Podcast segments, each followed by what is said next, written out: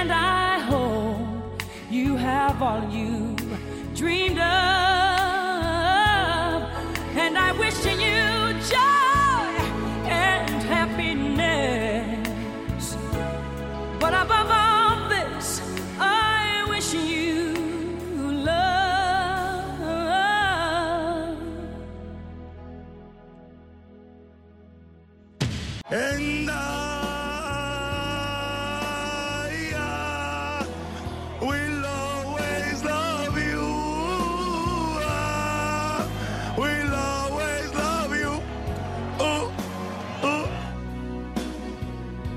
Are back for episode 19.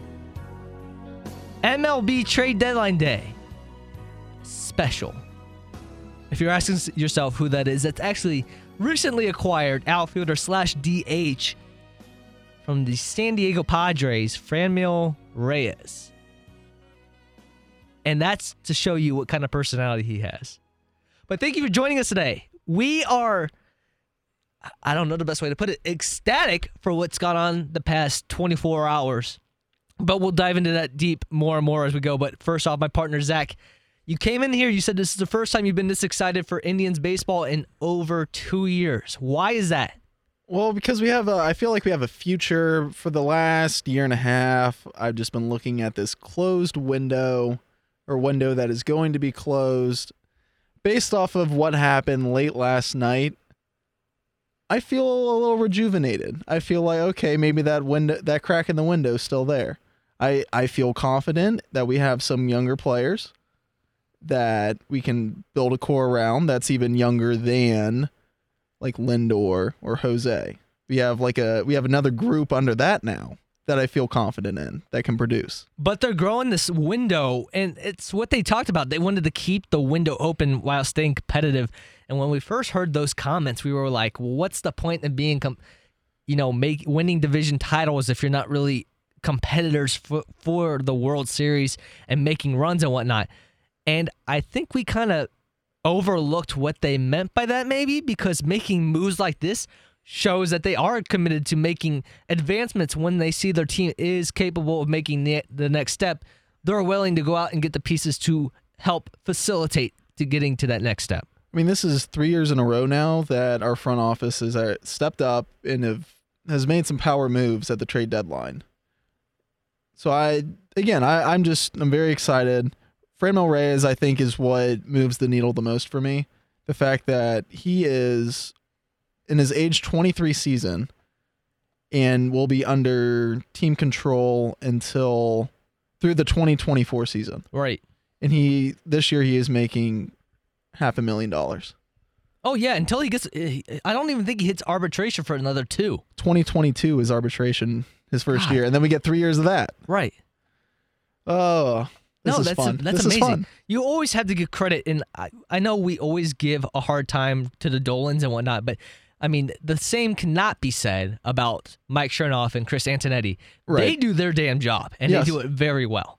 We cut so much payroll and got infinitely better by moving one guy off the books. It's funny. Uh, it's I mean we, we complain about some of the exits that happened in the offseason, which were pretty much you Right. you were right to be upset with at the time. Right. But honestly, if you compare it to where you are now after making the additions after the subtractions you've had, you're really not that far off. And that's saying that with your top two pitchers out. Out Yes. for majority of the season. yeah. Like, how weird is that? And not only is that speaking to the additions they're making, that's speaking to the development staff, the team that's developing, you know, our pitchers. Our pitchers have always been known to be developed well in our system.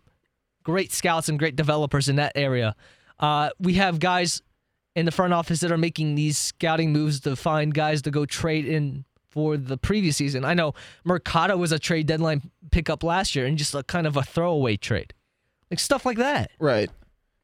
Well, we'll have the in our we'll just say in our lifetimes have the Indians actually went out and got a starting pitcher that was already like at a major league level.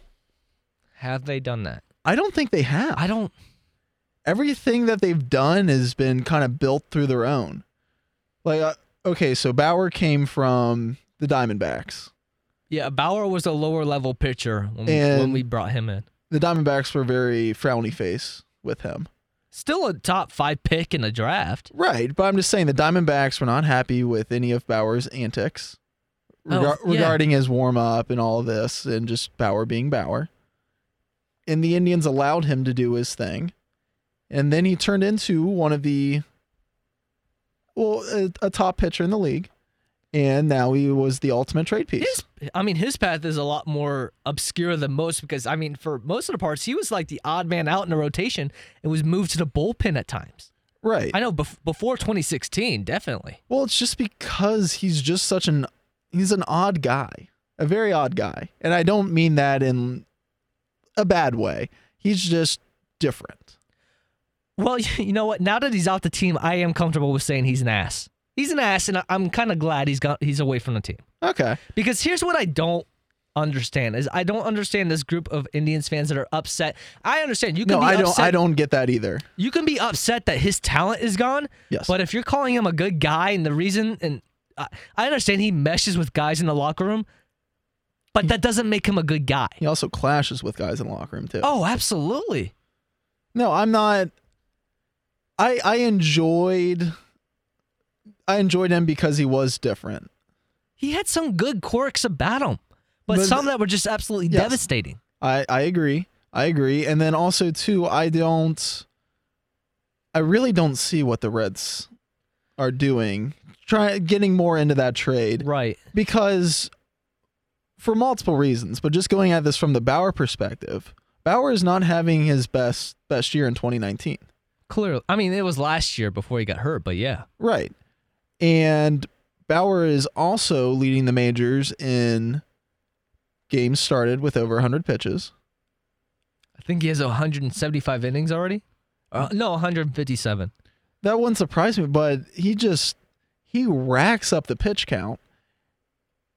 And uh, it's fairly competitive competitive uh, towards the top as far as who else uh, other starters that have over 100 pitches in their starts, but when you start getting up there like 115 pitches, 120 pitches, Bauer is by far the leader by a multitude of games.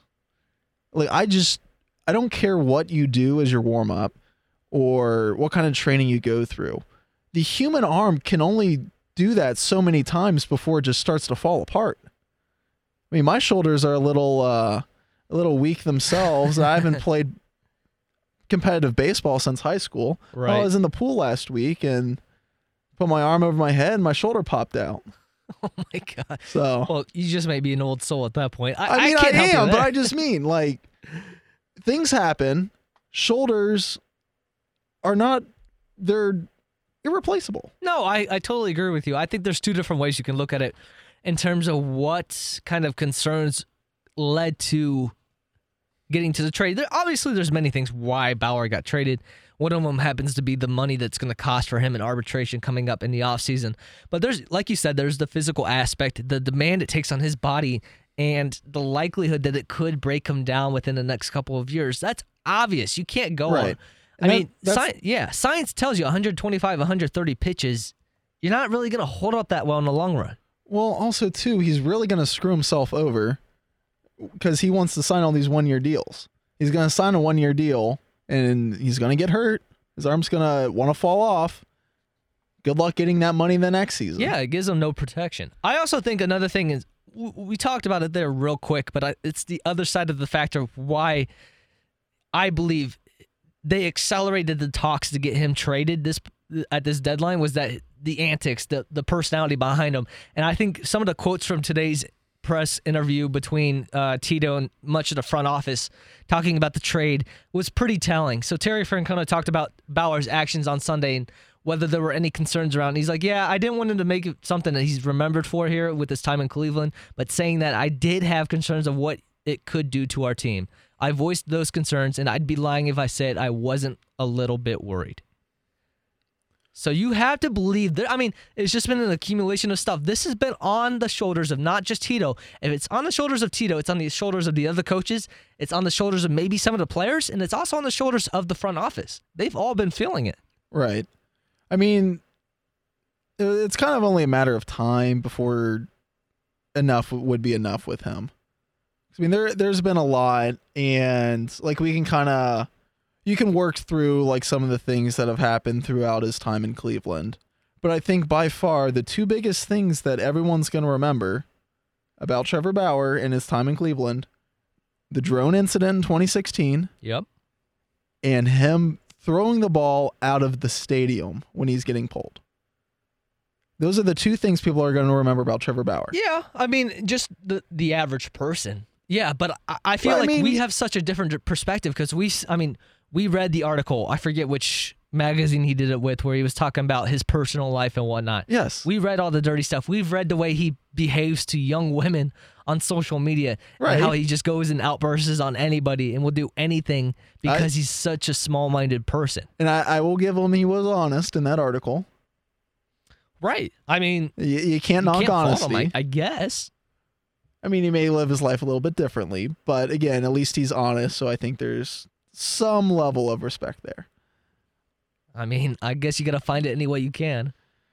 Um, but no, with with Bauer, he was like I said, he was a good pitcher.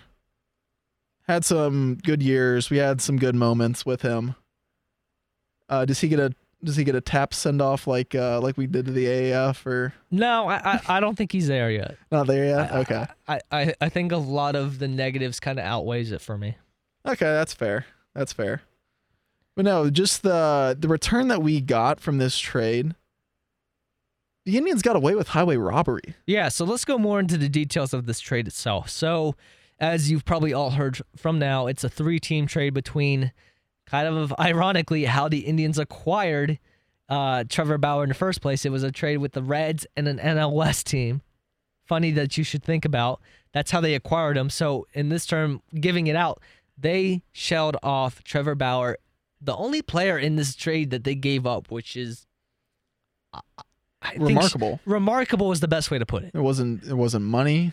No money, no prospects. wasn't mm, yeah That- absolutely that- that is ridiculous the only thing they gave up. They sent him off to the Reds.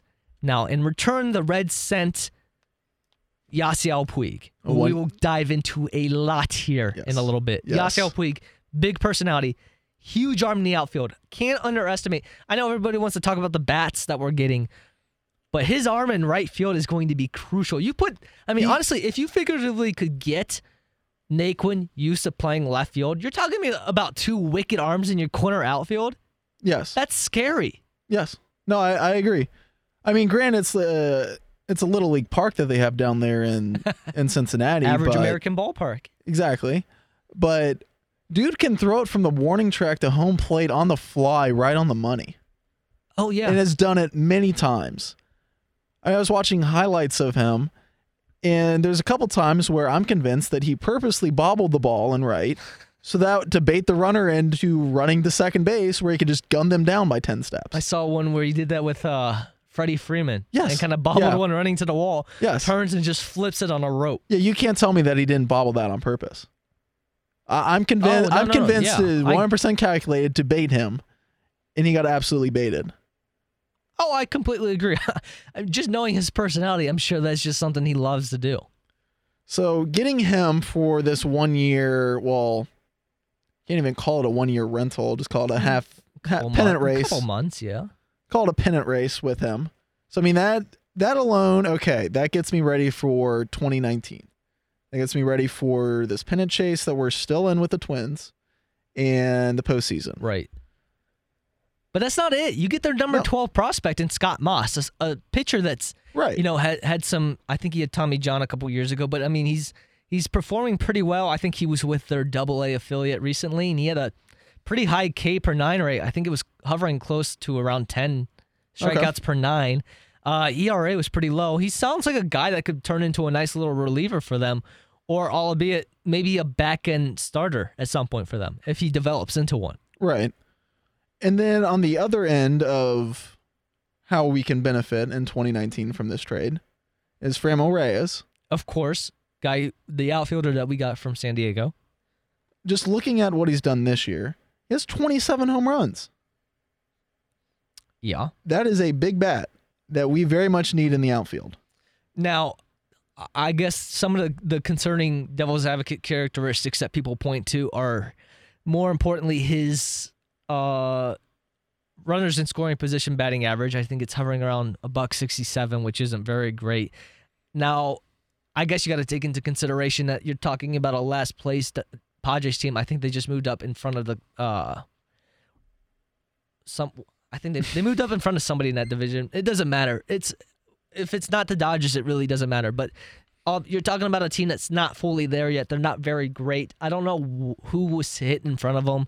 So all of that comes into play, but still a buck 67, you don't like to see that. And then I believe he only has like 40 something RBIs or something. Like it's a very low number compared to the amount of home runs he has. So it kind of works hand in hand there. Yeah, 40, 46 RBIs on the year. Um, no, I for the reasons that you just said about his some of his other numbers besides the home runs not being that great. I I am going to just attribute that to the fact that it is the Padres. Yeah, I, I think you could. I, I don't know how many at bats he has for it, so that obviously the the num the batting percent the batting average could be 321 ABs this season. with guys in running in scoring position. Oh, no. That's that's the big thing Okay, though, because gotcha, it only gotcha. takes in consideration that. So if it's a low number, I mean, yeah. it's not great, but it, it's not a big sample size. Right, right. No, I agree. I mean, we'll definitely see it. I mean, he should be in the Well- line. Should be in the lineup tomorrow. Right. If he's in a good spot in the batting order, I guarantee you this team's going to give him an op- opportunities Yes. to be in that spot. Uh, but no, I, I love what he brings to the team. I think it's great. It's a controllable player. It's a guy that can play the outfield if must. I think he'd be better off trying to learn the first baseman spot Yes. because of his size and how he moves. And then obviously he's going to be your everyday DH. I think this is a prime opportunity where you can get Jake Bauers the hell out of that position Right. and you can finally get some production out of there. Yes. Because you've been working without a DH. T- technically, you have been technically without a DH this entire season. Right. And that brings up the point of okay, we just brought in two major league guys. We just got to find two spots for them. So you just bring up Bauers. Hopefully, fingers crossed, he will be one of them. Right. And then here's the thing that people aren't talking enough about in this three team trade is that, I mean, you got multiple pieces from the Padres, obviously, but you got a top 100 prospect and a pitcher that no one wants to. T- I, I can't believe how limited I've heard Logan Allen's name in this trade discussion so far.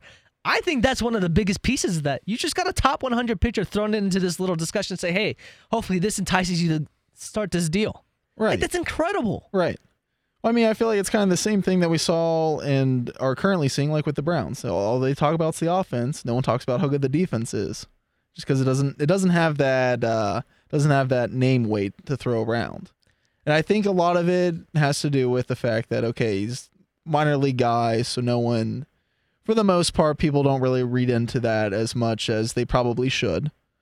But no, I I really can't find one flaw with this trade No, like I, I've yeah. I've been trying to find like maybe one one thing wrong.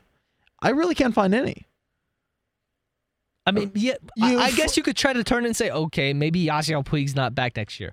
Okay, Okay, that's You still opened up over twenty million dollars in payroll. Yes. Yeah, no, just standalone there, you save 20 million in payroll. And then I will say for the immediate future, given the current shape of our starting rotation, we are looking a little thin just of players that are healthy. But once we get everyone back healthy, we're going to be loaded again. It's a deep, young group of guys that can start. I mean, like I said before we did this trade, I felt comfortable with at least eight to nine different guys that are just healthy right now. Right. We had our full starting five up, and I felt like Jefry Rodriguez, when he became healthy, another guy that I would trust in certain situations. Right. Aaron Civale, who we might see up this weekend, is another guy that's been pitching his ass off down there in Columbus. Right. I mean, that's with a with Plesac, with Civale, and you know what? I'm going to throw Logan Allen into this because he's had some MLB experience this year. Right. Albeit he's had limited time, and that's why his ERA's uh, just, I, I think it's hovering around five something. But still, he's been pretty productive when he's gotten his chance. right. Well, like I was saying, with Plesac, with Civale, and with Jefry, they had their first few like three four starts. They looked great. Their next two weeks of starts, not so much. And I think that a lot of that's just because okay, teams saw the scouting report, figured out, okay, this is what they do well, this is what they don't do. Let's put them in this situation, and they learned. So then, in turn, then it goes back to all these pitchers and the pitching coaches. Okay, how can we adapt to this? How can we change? And I think that's one of the things that the Indians do really well is with their young pitchers. They just develop and allow them to learn how to adapt to certain situations. That's 100% what I was going to touch on next because that's why I love the addition of Logan Allen into this trade so much. Because I think one of the reasons why they were the Padres were so willing to split with Allen if it meant they were going to get uh, Taylor Trammell from the Reds is that they felt like I, I think most of the scouting reports say that Allen's more of a like a back end and between a three and a five in terms of the starting role. But what we've learned from this organization in their front office is that what they can do is their player personnel group can develop these guys to be over what they're expected to be. I remember all the talks about Bieber being a back end rotation guy, a four or a five. right. He was a walk on at UC Santa Barbara. And look where he's got. He's probably he's definitely one of your top two guys right now, if Yes. not your ace. I, I would agree. I 100% agree. I, I'm not afraid to put him as my ace right now. no, I he pitched very well yesterday against the Astros. He did all he could do. The Astros have a top lineup and he held them to two runs. And they were You know who couldn't do that in the postseason last year? Your two previous top guys. I was just going to say everyone. Well, that too. Anyone that had an arm that too. could not stop them. Right. But no, I mean there was um gave up the it was a home run, right? That was their first run. Yeah, I, I forget who did it, but yeah. Okay, so chalk that up. Mistake pitch happens. And the next one, very borderline. Whether or not Tyler Naquin caught it, did he trap it? Is very borderline. Oh yeah, the Michael Brantley shot. Yeah. They called it no out on the field. Then they actually said that they confirmed it, but I'm not sure how. I didn't really see anything that could really prove that it bounced. But then again, I couldn't really see that well. So they, I mean, that that was their two runs. It just came down to our offense not being good enough. and we talked about about this before the show that the, Astros lineup going from one through seven is pretty damn stacked. I mean, Yuli Gurriel, we're talking about a guy that has an 18 game hitting streak heading into tonight, uh, trade deadline night, hitting almost 500 in that span, is batting in their seven hole. Like this is not an easy lineup to go three times through in a single game. And to put that into into perspective, from what I've seen of projected lineups for the Indians with Puig and Reyes in it, that bumps Kipnis down to seven. There is a large difference Yeah, between I- those I'm two really- seven, number seven at I'm really interested to see how this lines up because I think there's as long as Naquin's in the lineup, I think he stays in that nine slot because I think Tito likes having that nine one turnaround. And Right. Because if Naquin's getting on base, that's giving Lindor the rare opportunity with possibly a guy in scoring position for him. correct. And he doesn't even have to necessarily be in scoring position. If Lindor just puts one in the gap, Naquin's fast enough; he can score from first. I they I'd have no problem sending him home from going first to home. I think they'll probably keep Roberto in that eight hole just to keep a mismatch on handedness. You get a righty, then a lefty going Right. in that order. Probably put Kipnis in at seven. And uh, in the six hole, we're probably talking Reyes, which is funny to think about because, Right. I mean, that's a pretty damn solid top six once you go counting down the rest of the guys. Right, right. And for those of you who may not be familiar with uh, with Reyes, I did see this uh, this height and weight comp between him and a Browns player that we all know and love, Myles Garrett. So Myles Garrett is 6'4", 271 pounds. Reyes is 6'5", 275 pounds. This man is bigger than Myles Garrett. That's incredible. I didn't think that, that it was possible to be that that large. For a He- National League outfielder. yeah, he needs. He, he can't be in the outfield. No, no, no. He's got to be your DH but or develop into a first baseman, like I said. yes, no. I I'm all for whatever will get Jake Bauers off the roster. Whatever it takes with that. you you'll probably have to send him down. He's got options, so you'll probably send him down to AAA. Okay, that, well, he's off the the current active major league roster. Yes, That's my concern. yeah, no, I, I think that's what should happen. But I've got this sick feeling in my stomach because he has first baseman uh, in his his arsenal Uh-huh. that they're gonna want to keep him up there because of that. And So I don't what? like it one bit. I, so I don't. what? We can put we can put Reyes at first. Uh, you can't. How would that be any different? I think you could put Mike Freeman there. You could do that too. I think you could get away with it. Well, I just mean they we we had certain uh certain people of influence had no problem putting Kipnis in center field. So I mean, how how is right, right. how is put how is putting someone else at first any different? If you really want to find a spot for someone, you can find a spot for someone. That's You know, been I- that has been what, proven. Your infield next year might be one of the best in the league because I envision. I, I know we talk about, and this is completely off topic, but I know we always envision, uh, you know, finding a younger source for second base. I know Tyler Freeman's a name that people like to talk about coming up the way. Maybe a Yu Chang. I think differently because I think 2020 is the year that Nolan Jones can make his arrival, the number one prospect in the system, and you can stick him in at that third baseman spot, and that finally moves Jose back for good to his natural position of second base. We've been talking about moving Jose to second for How long? three years now. Basically, since he's been called up, Right. But I think we've been kind of gunning for this. but the fact that you finally will have a natural yes, third baseman, yes. I, I love the idea. And I, I know we're getting way ahead of ourselves, but I wanted to look. We, we talked about Logan Allen. I think this is a guy that could produce for the Indians at some point this year. He could make his way up. I don't know what their plan is with him on that, but I mean, he's an arm that's had some MLB experience, and if they need him, they can bring him up. Uh, there's another name, Victor Nova, that came from the Padres. Another low-level guy. I think he's in rookie ball. You won't hear his name anytime soon. But I want to kind of diagnose what we thought of the other teams in this trade because I think it's it's pretty consistent with what most of the national media said. What most of public opinion has said is that it's it's just there's a different level from where Cleveland got in this deal Right. and the other two teams. Right. Okay, so just looking at the Reds, you get Bauer. You which get, is you get Bauer for your pennant race this year. Are the Reds competing? Are they not? I after the trade, I still don't know whether what they're trying to accomplish. I talked to Reds fans today, and they seriously believe that they still have a chance in this wild card. Okay, race. so they're going for it. I see. The only reason why I wasn't sure is because they they moved Scooter. Scooter really hasn't provided any value. Well, yeah, year. but whenever I see anyone moving a major league guy, to me that says so. He was traded for a player to be named Lair. Okay. All that right, tells you that tells you how far he's fallen off because of injury. Okay, that's fair. Um, but yeah, no, I.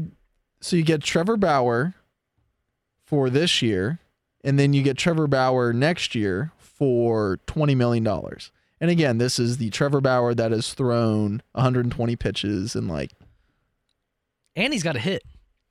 that is true too. And he has to imitate all the batters. And he has to pitch in a minor league ballpark. I'm very just oh my god. Him and Kepler at Great American, Ooh, that'd be disgusting. Because Kepler loves to hit it to right field, and that's the key spot at GAP.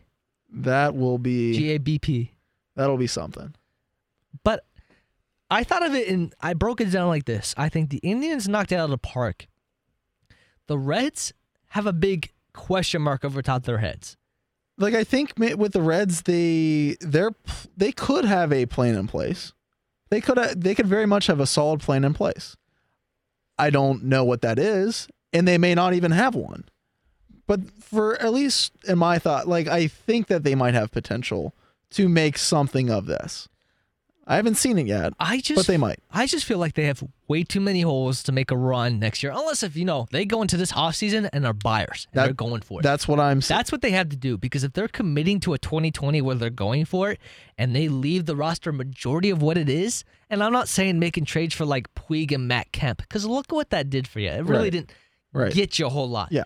They need more help in terms of like the bullpen, the middle infield. You cannot go into 2020 with Derek Dietrich and Jose Iglesias running the middle of your infield. Right. And like getting Bauer, like they bolster their starting pitching, which definitely was not their worst aspect as a team. Uh, it was.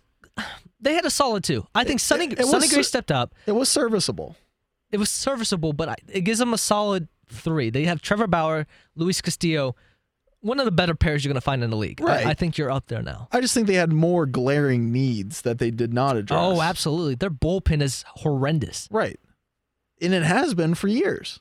Right. They've had some highlighted pieces, and I- know Reds fans touted it early on in the year. I think they had one of the better ERAs for bullpens, but it's like it's a very stark difference. There's like two guys that had ERAs under two, and there was like three with ERAs over five. Like they had some really good guys and some really bad guys in there. Yeah.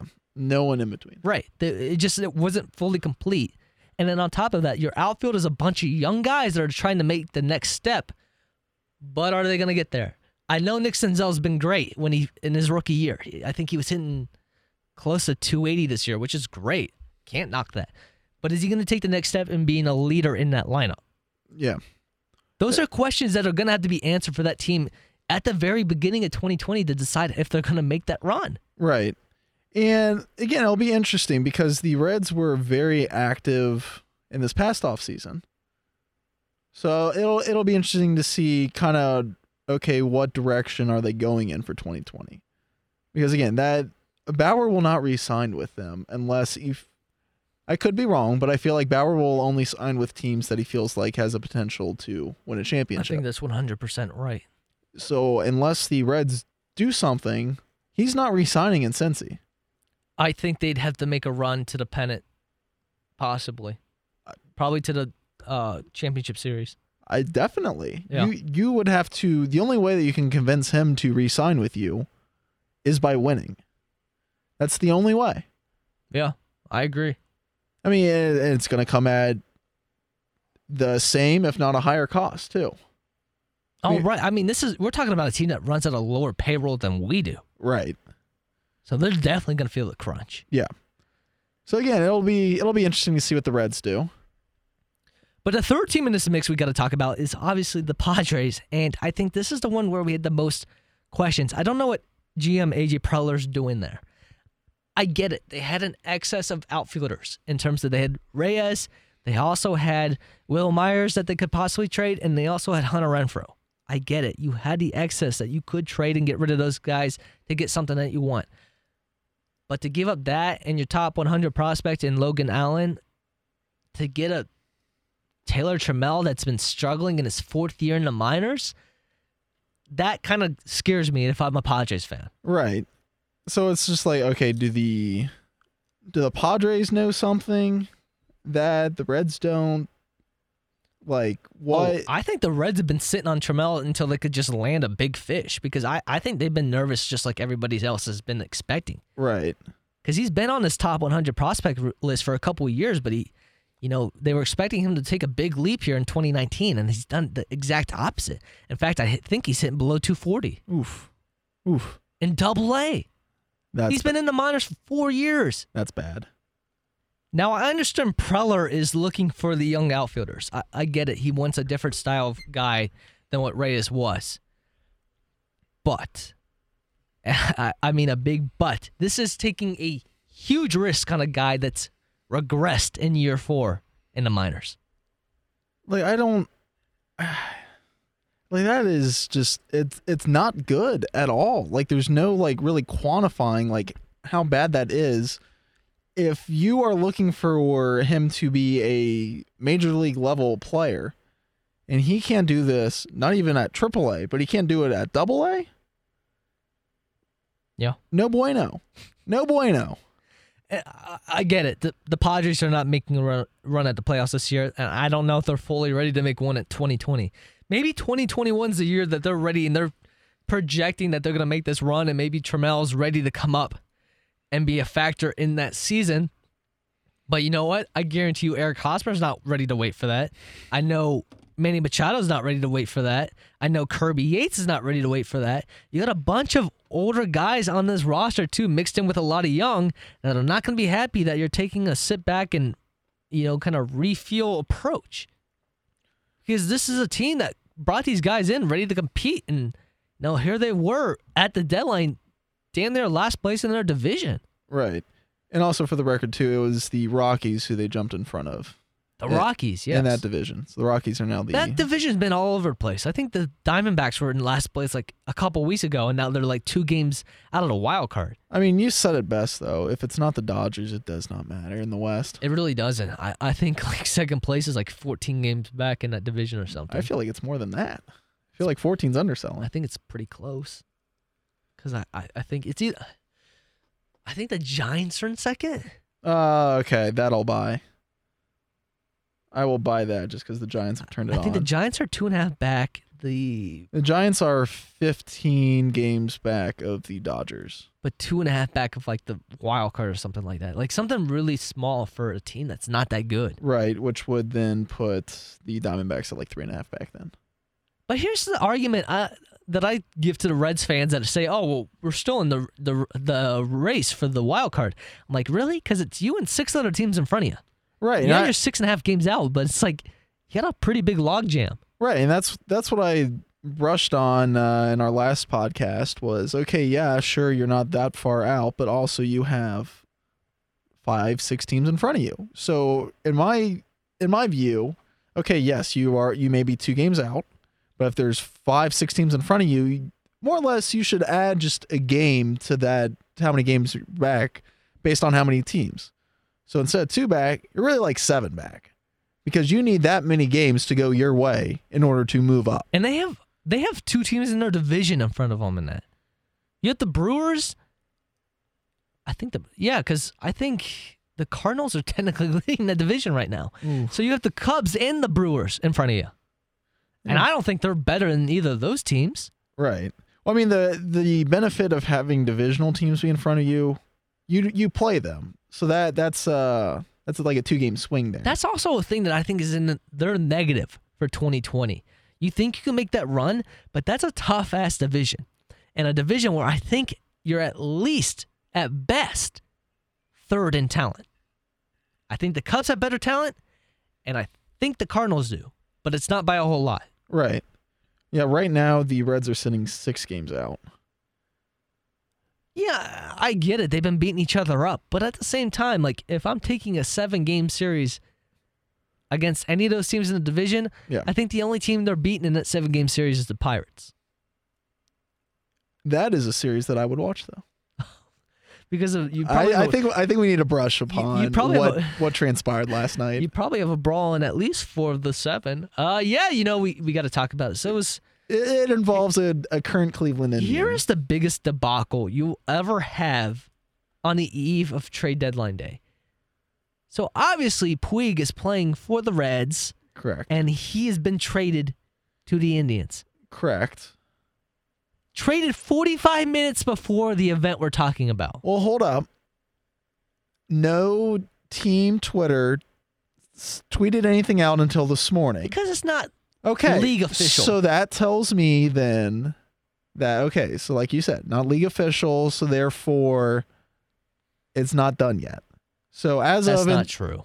That's not true. that is true. Just because the league hasn't signed off on it. Okay, well no, that is 1% true. It means that it's not official until it's official. Look at all the trade deadline day deals that were happening. Shane Greene was hugging people as he was walking off the field It can as he got pulled. it can be in the pipeline by 4.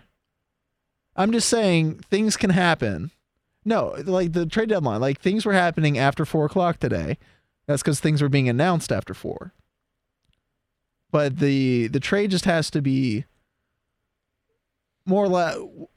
I will go ahead and call it like the the faxing thing that we're all familiar with, with Sure. the Browns trying to get uh, what's his face AJ McCarron. Yes. Yeah. Uh, so it, it, it similar to that. It just has to be sent in by four, and then needs to be approved, and then go from there. But that's not the point. I mean, teams No. are pulling their guys off the field when Preemptively, yes. negotiations yes, are happening. Yes, I I agree, but I think the Reds just did not care. Well, no crap, because we obviously saw that because he was still in the game. Right. Well, I mean, I uh, get it. David Price was ejected, so there wasn't like a, a direct line path of communication from the front office to the dugout. But maybe you should try a little bit harder next time. Well, yeah, but then again, in the in the Indians part of the deal that got sent to them, I mean, in his last moments on a baseball field before being traded was hurling a ball 350 feet over over the outfield wall. So I mean, it, it happens. But I no, I, de- I would. it- but it doesn't though. eh, you're right. It doesn't. It, it really doesn't. And actually, with, most with Trevor Bauer, it happens. You're right. It's a Bauer esque. But I'm saying if the national media is complaining that they're not pulling Puig, I think there's a good reason behind that. Well, you mean, yeah, there's a lot of reasons, but no, Because the trade could get voided if he gets hurt. agreed. But no, I I will go ahead and say this. What happened last night between the Reds and the Pirates? Good for baseball. Very good for baseball. Uh, it depends on what you mean by that. It gets viewership up. That that is what I mean. Higher viewers means more money, more revenue. Then change the sport. Just make it a WrestleMania. They- And that's an inter- that's an interesting point that I wanted to bring up. Another change I would like to see. I would love to see at one point each each team gets one at one point during one game you get to just the the two managers fight. I want to see managers fight. Instead of the seventh inning stretch, you just have the seventh Yes. inning showdown. Yes. But a, a team gets to pick at what moment, at what point it can be during the regular season or postseason. But you get to have a fight between the managers. Also good for baseball. Again, more viewership. I mean, we, we see it. We see it in football. Vi- violence promotes viewership. You're a baby boomers fan worst nightmare. Because that's the last thing they want to do is anything that. Uh, I don't even know why we're discussing this. Well, no, they. I I would think that they'd be promoting this in baseball. I mean, they grew up in the era where running over a catcher was a good thing to do, or having a hard takeout slide at second base. Is having two managers is, is- having two managers fight each other that much different? No, it really isn't. But it's, we're, we're talking about the same league that doesn't like to change anything. Well, there's some there. I read up on some of the changes that are coming into place in 2020, and I'm just left here scratching my head about why why is this even being talked about? What officially? Well, this was from an article going into this season saying what they were doing this year and then what they plan to do next year based off of meetings with a joint commission between the MLB front office and the players union. And one of the things that they were going to do is you're not going you're going to have to designate a player as either a pitcher or just a, a batter before the season. And you you cannot as a position player pitch in a game unless it's one of these three situations.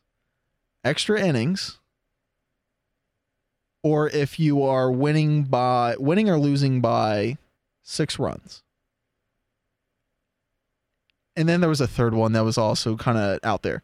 But I would What's the point in that? that's what I'm saying. At what point in time does a position player pitch if it's not oh, it was also if um you can be uh like a dual purpose player. So you need 20 innings pitched and you need to start 20 20 games in the field. So Shohei Ohtani. I just don't. once he gets back to pitching. The only time you ever see a position player pitch is when they're losing by like 15. Right. No, that that is exactly what I'm saying. Like I don't understand why you need to make this a rule. Like, oh, heaven forbid you put out uh you you put out your backup catcher to throw in a game where you're only losing by five runs. Better make it six before it's safe. In my opinion, Manfred's trying to do way too much. I think the only person in the league this would affect is Michael Lorenzen down there with the Reds because I saw him out there playing right field today and he made a great catch, but he's actually a relief pitcher. It didn't say anything about it was only position players pitching. It was so he would just be designated a pitcher. It didn't say anything about pitchers playing the field. Okay, then this doesn't make any sense. No, that's what I'm saying. I don't understand what baseball's trying to do. Like what is it going to restrict? I don't I don't know. I I I'm one percent with you. That's what I'm saying. They they have these stupid rules, but yet throwing a few punches during a game's frowned upon. I mean, it's also about the integrity of the game, but I get what you're saying. Okay, well the Pirates are throwing at the Reds players for hitting home runs. Is that not the integrity of the game? Well, yeah. I think they go hand in if you if you continually I, I feel like the Pirates have hit at least two, three Reds every game that they've played so far this year. I think within the last I saw I heard the stat so many times today. It was like the last couple of years the Pirates have hit the most batters in that span. I think it's like 41 batters or something like that. Doesn't surprise me. And yeah, no, it, it definitely matches up with what everybody's been talking about the past 24 hours with that brawl. Right. Is that they, they instigate stuff like that. And Keone Kela, more specifically, throwing the ball high in, in the face of Derek Dietrich that caused pretty much all of that stuff to happen last night. Right. So, I mean, I, I feel like that kind of just makes for a perfect marriage between the Reds and the Pirates because the Pirates play that kind of baseball when they're pitching. And David Bell, the manager of the Reds, has been tossed in over 7% of the games that he's managed. I saw that. That is an unbelievable pace. I feel like that'll set records for amount of times getting run. Yeah, that's that's So, got to be pretty close. That's a perfect man. That's a perfect marriage right there. Yeah, you have a manager that likes to get fired up and get thrown out of games. Then you have on um, on the other side, you have a manager that tells his players to go high and in. And you can't tell me the best part, the best part about the fight last night. It wasn't Amir Garrett just saying to hell with it, telling the bench coach that yeah, I'm going to go fight these guys and then hands them the ball and then runs over and fights them. It wasn't that. It was David Bell running out of the dugout after already been tossed and chasing down Clint Hurdle. Well, he kind of gave him a little push and then he tackled somebody else, but then he got And then and then Sonny Gray came over and saved the day. well. I wish then- Sonny Gray wasn't there. Like, again, I want manager on manager violence. That is what the sport needs. They're wearing the uniform. They need to be out there fighting. Right. And then Eckstein took down David Bell and kind of manhandled him, and then that was the end of that. Right. Which then brings us to the newest or one of the newest Cleveland Indians, Yasiel Puig. Yes. Very fired up last night. Very fired up following this. That dude will punch anybody. He he, he just Literally wants an ex- anyone. He wants an excuse to fight somebody. Votto was laughing after the fight. He looks him in the eyes and says some choice words to him. Says some choice words to everyone that wasn't out there throwing punches. Yasiel Puig hates the Pirates. I think Yasiel Puig just hates anybody that crosses him. That's fair. And it's my only regret that we don't have a series with the NL Central this year. Can you imagine if I'm we? okay with it though. I'm okay with it. Uh, I would. I would like that's, to. that's a tough division. I'm, I'm okay with it. I would just like to see Yasiel Puig fighting, say, the Pirates in an Indians uniform. But you know what? I'll settle for Yasiel Puig fighting anyone in an Uh, Indians yeah, I was about to say any. I think anybody would suffice there. Uh, to finish up the topic for today, this the trade deadline special, we might as well whip around the league and see things that kind of caught our attention. And I know everybody's going to point to what the Houston Astros did and how they completely turned the league on its head once again.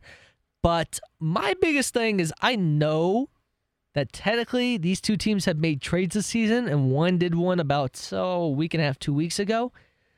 But if we're talking strictly deadline, your two biggest teams actually, you know, the two biggest teams didn't even make a single trade today, and that's the Red Sox and the Yankees. Mhm.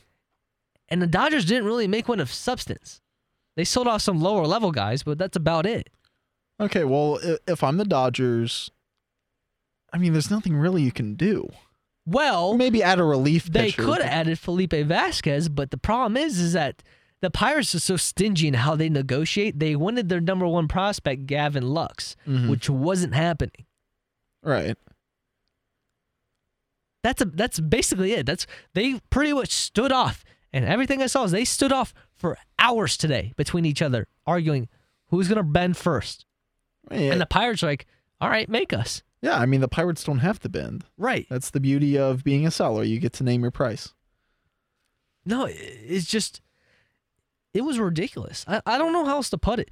I I mean, again, you're you're the Dodgers. You have 71 wins. But that bullpen come playoff time is gonna be interesting to watch. Well, if I'm them, I'm just putting my starters on a pitch count for the rest of the season because it doesn't really matter. You're going to win the division. Nothing matters until the playoffs. Also, too, their standards are World Series championship Right. or failure of a season. Now you just gotta they got their they got their sights set on bigger things and again, like yeah, relief arm would have been nice, but you have a hell of a team as it is right now. You should be able to win. They probably should run the NL. Uh, obviously, that tends out to not be the case come postseason time, but Right. we'll find that out. Another name that I th- oh, man, I thought we almost ran into just trouble for the Tigers, and it would have been Tigers fashion, perfect.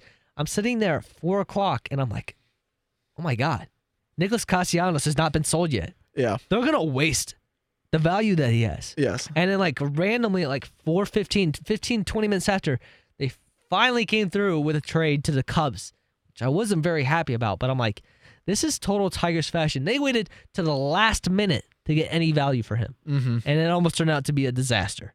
Yeah. No, I um I saw this tweet from uh, just a Tigers fan. Just like, and crazy to think the same GM that sold JD Martinez for peanuts three weeks before the trade deadline is now taking us down to the wire. And Justin Upton. oh man. Oh, what a mess! What a Uh, mess. They really didn't. They really didn't get a whole lot in return for Castellanos or for Nothing a uh, big or name. or for Greene. Two big or two minor league pieces. Same, yeah, same with the deal that sent Greene to the Braves. Not big names, but it's still, I- I guess, young talent that they want to groom up themselves. I mean, it's hard to be you. You can put them out there in a year or two. I mean, you can't be worse than a 308 winning percentage right now. You You're can- right. You can really right. only go up. So You're right. I, I would hope. I hope you can't get worse than that. It's a long rebuild, but I, you know, Long is putting it nicely. Oh man, it's been a decade. you're right. But I'm I'm trying to figure out: is it going to be them or is it going to be the Royals? Which one returns first? Ooh. Define That's hard. define return like 500 Compet- season. competitive. 500 season. Sure. 80. Well, okay, well, you can even be even be a game under. We'll call it an 81 season. Um, which one comes back first? See, if I'm the Royals, do I really even care? I got my World Series. Here's my thing. I think the Indians really could have intrigued these guys if they went out and said, "Hey, we'll take Whit Merrifield from you." Now I know you're not interested in trading him, and I know it's going to take a lot to get him. But if I could show you this shiny little piece named Tyler Freeman, would you be interested? See, I I think a lot of it too is you're obviously going to have a little higher price to pay if you go in division. Oh, yeah, definitely. So I mean, I feel like it's definitely a lot easier to do what the Indians did and go nat just go some interleague trades there. So I mean, the Indians getting National League pieces. But Obviously, see- obviously you, you only play them either in the World Series or once every three years, or if Right. you're lucky, like the Indians and Reds, you get to play each other every year for the Ohio Cup. that we won five straight years, but who's counting? um, no, I, I think I, I would have loved Whit, but I believe my scenario where they could possibly bring up uh, Nolan Jones next year and put him at third base and Mhm. slide Jose over to second really could offset that. Yeah, yeah. Yeah, I don't think there's any problem with that. Uh, I know Bunny's boys up in Boston.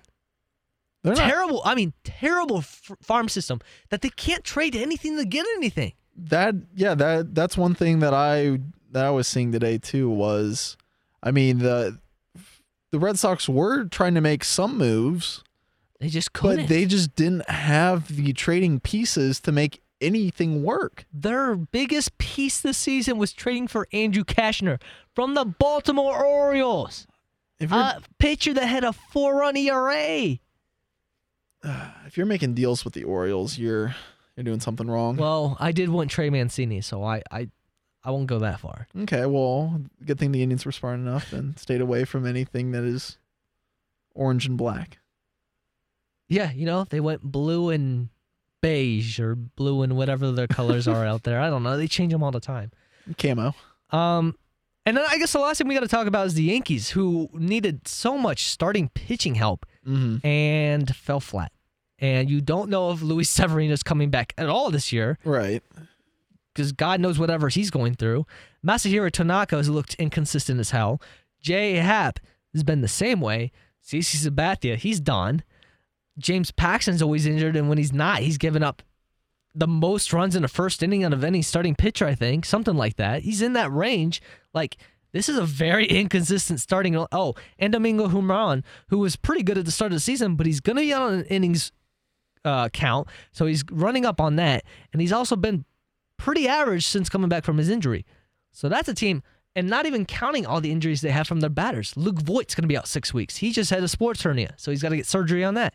You have Giancarlo Stanton, who's had so many setbacks in his rehab. Who knows when he's coming back from that injury? And Aaron Judge has been okay since returning from the IL, but he hasn't been in his old self yet by any means. This is a team that has a lot of issues and is going to fall out of that top spot in the AL real fast. Right.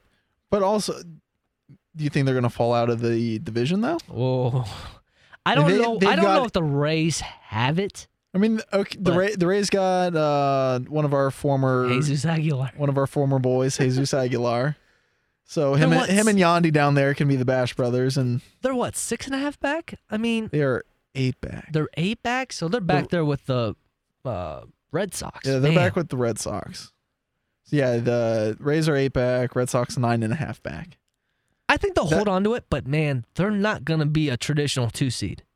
No, They, see that I don't know what the Central is gonna turn out like, but the Central team might take the two seed.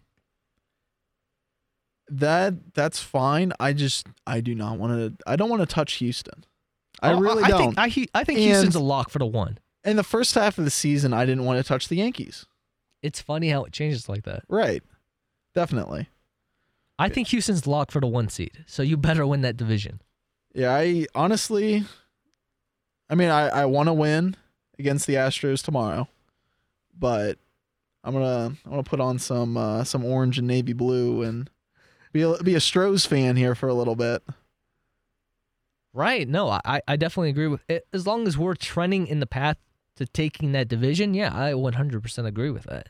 Of course, then again, that might give me flashbacks of two postseasons ago against the uh, against the Yankees. I mean, at this point in the past three years, you have flashbacks to almost every different team that's going to be competing in this postseason this year. So. Hey, I had a very positive flashback last time we were recording with Santana catching a pop up foul in uh, foul ground right over by first base. You're right. You're very right. reminiscent of when the Indians won the pennant. Back when we were taking on the Blue Jays. You know, the Blue Jays, I, I actually, completely off topic, I love what the Blue Jays are doing. They're just, you know what, screw it. Anytime there's a big name, like a son of a big name player that's uh, that's retired, we're just going to draft him. So they drafted, obviously, Vladimir Guerrero Jr., Vladdy's son, obviously, uh, Craig Biggio's son, Cavan Biggio, and then uh, I'm forgetting his first name, but Bichette, Bo Bichette's dad.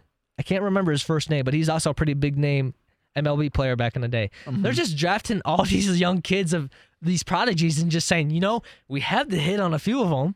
Hey, you know, there's some good genetics in there. Oh, absolutely. I I saw Vladdy Jr.'s already got two Grand Slams. I think so. It's in his rookie year, um, home run number nine or eleven, something like that, in that range. Uh, his dad, when he hit his second Grand Slam, was like home run number two fifty for him. Wow. So he's uh, he's already that advanced, Yeah. Yeah. Amazing how uh, how statistics like that work, huh? right? You know, you you might. Just pick and choose which ones you want to look at and say, oh, he's the greatest thing ever. I get it. It's a different era, but I mean, you know, they're still built from the same cloth. Although Vladdy Jr.'s got a wagon, so I mean, Well, since you brought him up, we didn't touch about on this last time. Was the home run derby this year not the most entertaining thing that you've seen? oh, it's the first one in a while that I've actually watched entirely. He was putting it off the scoreboard easily. Yeah. Easily. And to think, I, I mean, I, I had expectations for him, but I did not expect for him to just take that competition by storm. No, I did not think that. And in five years, if you ask me who won, I will say Vladdy Jr. won. Because he he was the people's champion. Imagine being Big Cat so worried about Christian Yelich in his first round matchup would have been Vladdy Jr. Yeah. Uh, That would have been a one eight upset or whatever it was. Well, he should have hedged one of he should have hedged that bet with a pinky bet. You're right. You're right.